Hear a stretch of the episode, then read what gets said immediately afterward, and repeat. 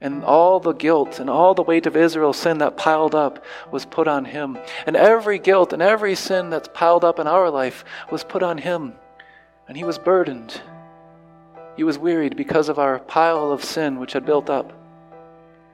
But he carried it for us and paid the price for us, not because we could repay him, but despite the guilt that had piled up.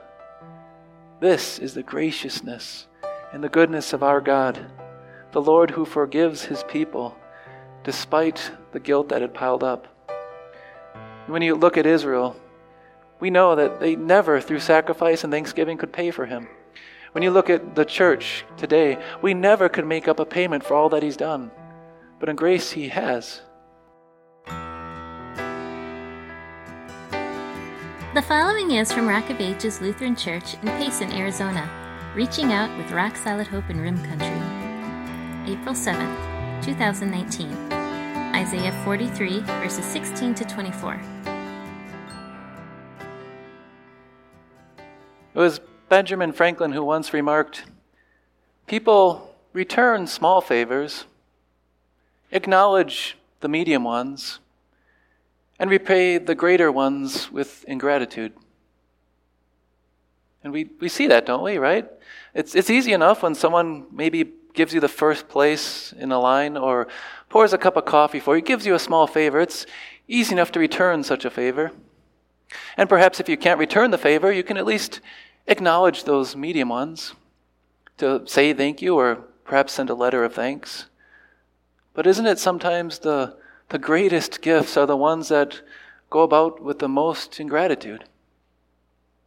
We see this many different ways. Perhaps if you consider how some people enlist to serve their country and put their life on the line. They leave their family for months and risk injury and death and often sustain injury or death.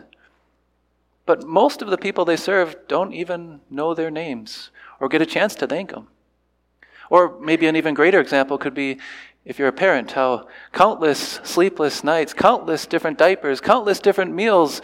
And what do you get in return? Sometimes it's rejection, often it's resisting, and sure enough, when a child becomes a teenager, instead of being filled with gratitude, they're often filled with rebellion and ingratitude.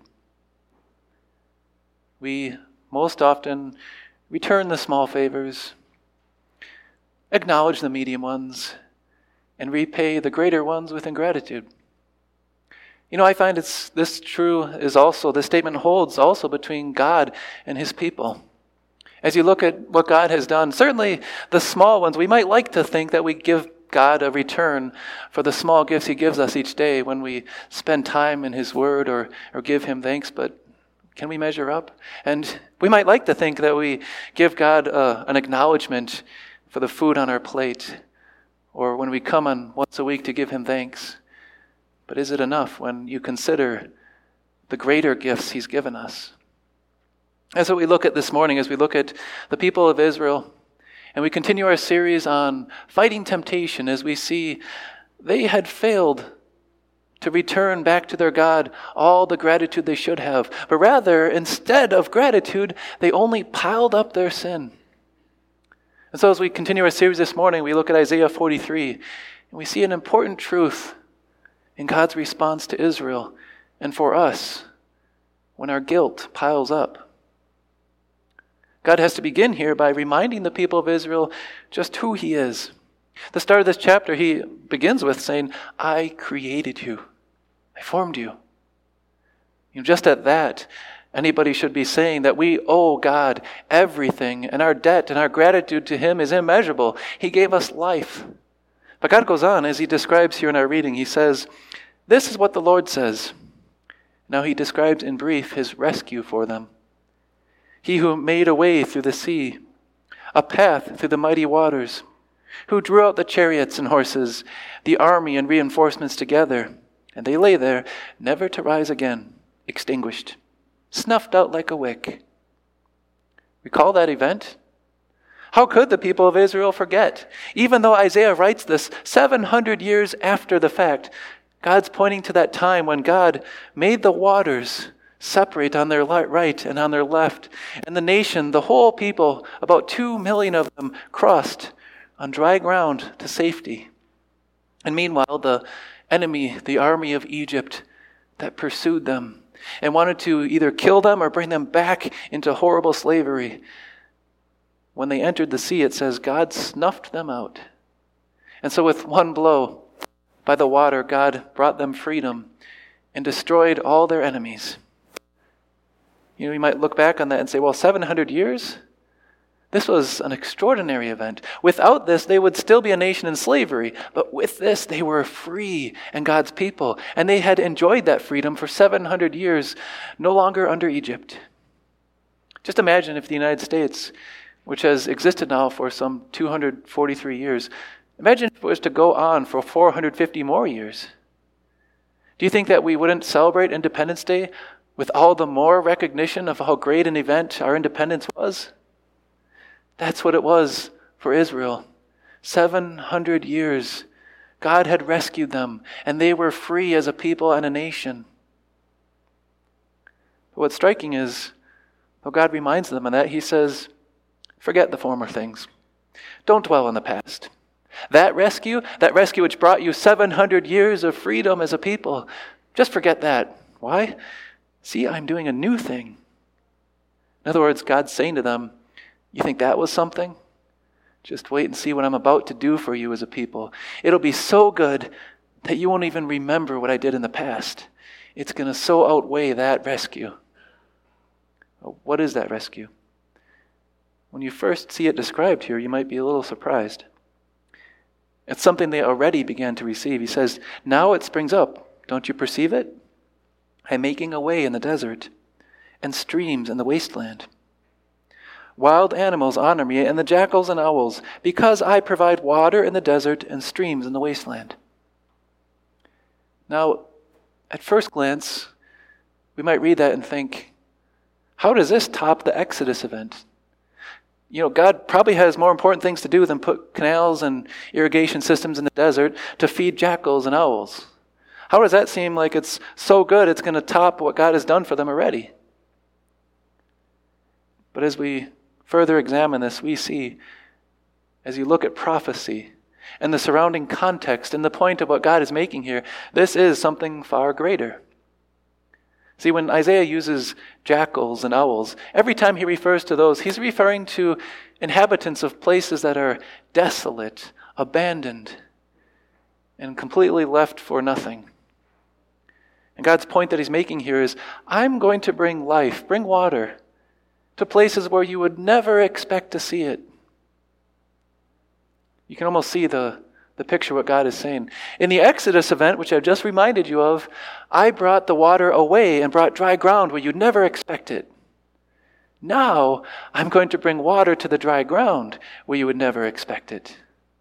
And with it, life. God is going to do something miraculous. Just as he did when he rescued them from Egypt, he's going to bring them something miraculous with water in the desert. And as we read on, we see this is not simply for jackals and owls. No, this unexpected, miraculous water, he says, is for my people. My people whom I chosen, my fo- who I formed for myself. God's going to do this on behalf of his people, an unexpected blessing.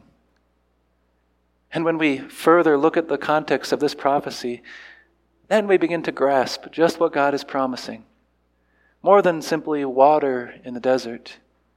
This is a provision and rescue that far proceeds and far surpasses any other. He says, as you look at the next chapter, I'm going to pour out water. I'm going to pour out my spirit on my people. And you see here, he says, I'm going to bring them forgiveness. What God is saying to his people is, forget the Exodus account, because what I'm going to do for you far greater is give you my Holy Spirit. I'm going to pour out my Spirit on your hearts. I'm going to forgive all of your sins, and you will be my people. That, that exceeds the Exodus event. God is saying, I've done so much for you, and I'm going to continue to do more. Why? That you may proclaim my praise. Not so that they could pay him back, but simply that they might tell others of his goodness. And here's where we see Israel perhaps reflecting our hearts in our lives. That simply wasn't the case in their lives. God says regarding their proclaiming of his praise, "Yet you have not called on me, Jacob. You have not wearied yourself for me, nor brought me offerings, nor honored me with your sacrifices. I haven't burdened you. I haven't wearied you with demands for these things. But you have burdened me with your sins and wearied me with your offenses." Just picture that. God had delivered them, given them seven hundred years of independence. God had promised he would do so much greater for them. And in return, they bring God not praise. They don't bring God prayers or sacrifice. They bring him sin.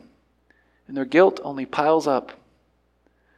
You know, in this series, we've been looking at that. We looked in the book of Numbers, how they brought the guilt of rebellion. We looked in the book of Judges, how they brought continual resistance to his spirit and his word.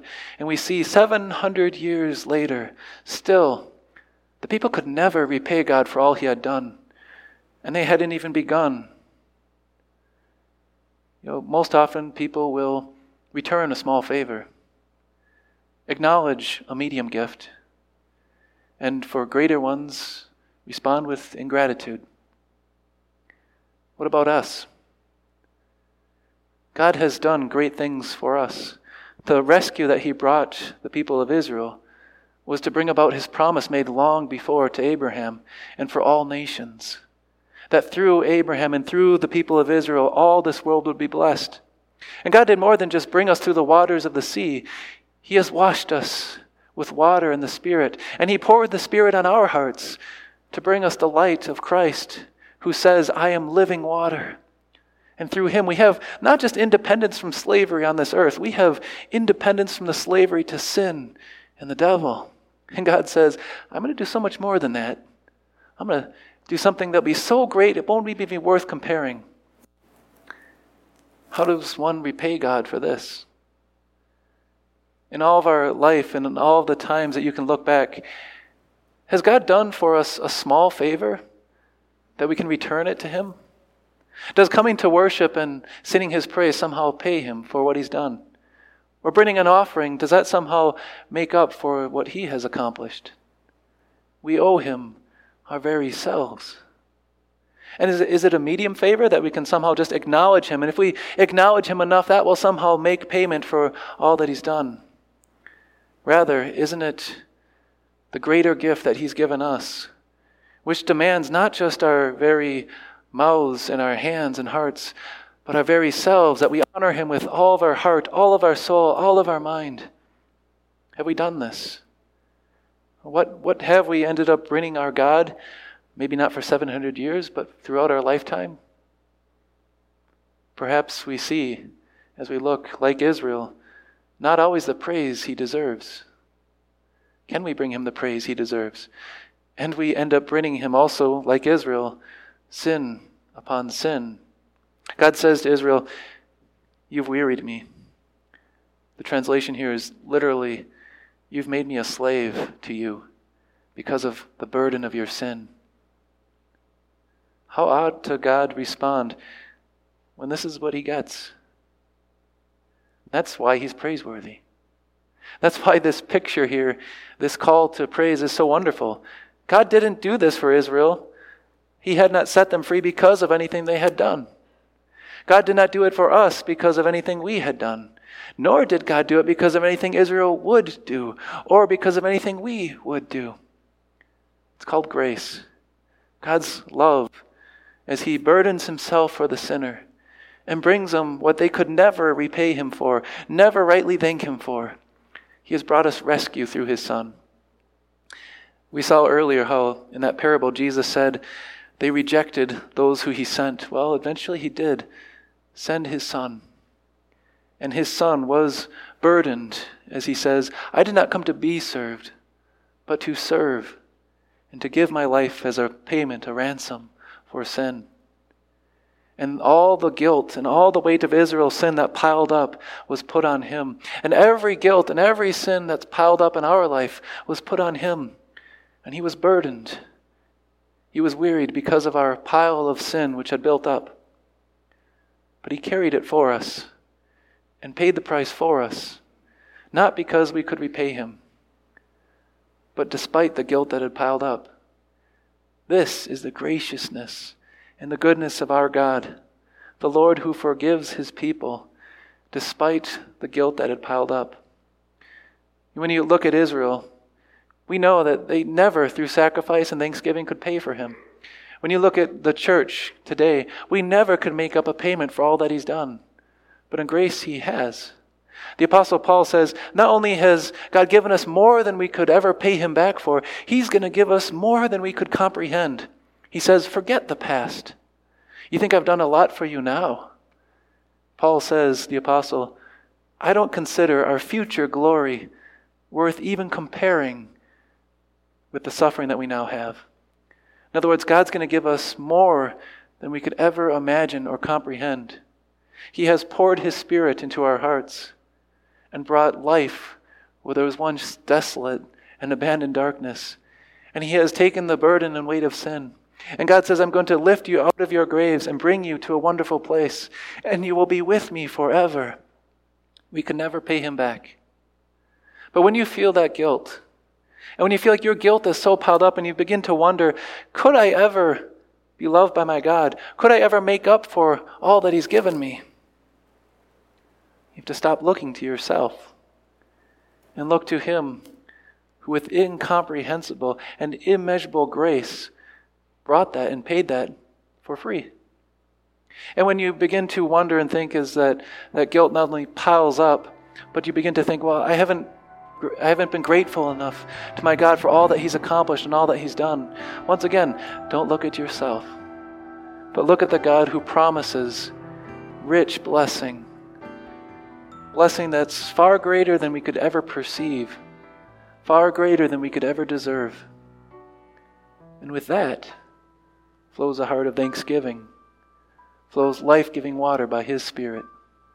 Amen.